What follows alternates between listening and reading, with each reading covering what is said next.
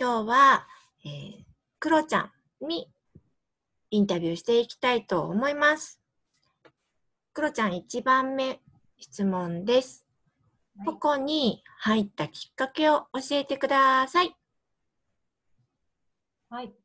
えーっと、私は、ポコアポコスタッフとしては、えー6年くらいですけども、キミさんとは、えー実は、うお互い上の子が1歳の頃に、子育て支援センターで時々会っていたんですよね。うん覚えてますか、うん。なんとなく。うん。で、それから、うんえー10年くらい後に、子供の習い事でも再開したんですよね。そうそう。でトランポリンね。うん、トランポリンの習い事。うんで、その時、その頃に、キミさんが、ポコアポコの活動をしていることをうん知ったんですけど、うん。で私自身も、えうんー一人目の子育ては孤独感を感じながら不安だったので、うんうんまあポコアポコの活動をうん私も何かお手伝いしたいなって思って、うん今に至ります。ありがとうございます。いつも頼りにしています。じゃあ2番目、えっと、ポコのスタッフとして今まで活動してきた中で印象に残った場面を教えてください。はい。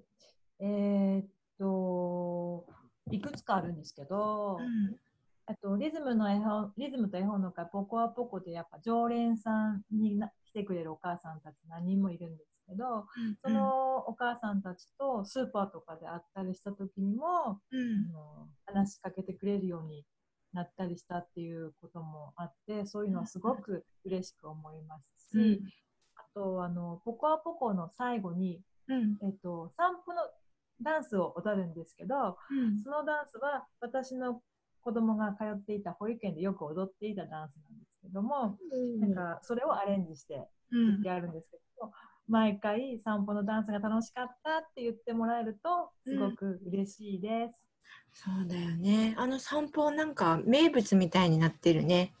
ね、お母さんがね、喜んでくれ覚えてくれてる子もいるもんね。ねえ。クロちゃんは個人的にはあの和言笑顔工房和言っていうのも活動してるけど、そこで大事にしてることって何？大事にしてること。やっぱりうん笑顔になれること。まあ、題名、笑顔工房、笑顔を作るっていう目的っていうか、あの、で、うんみんな美味しいものを食べて笑顔になるとかっていうことうんうん。美味しいって思ったら、怒った顔じゃ食べれないもんね。うんうんうんクロちゃんの作ってくれてる料理は優しい味がするよ。孫は優しいだね。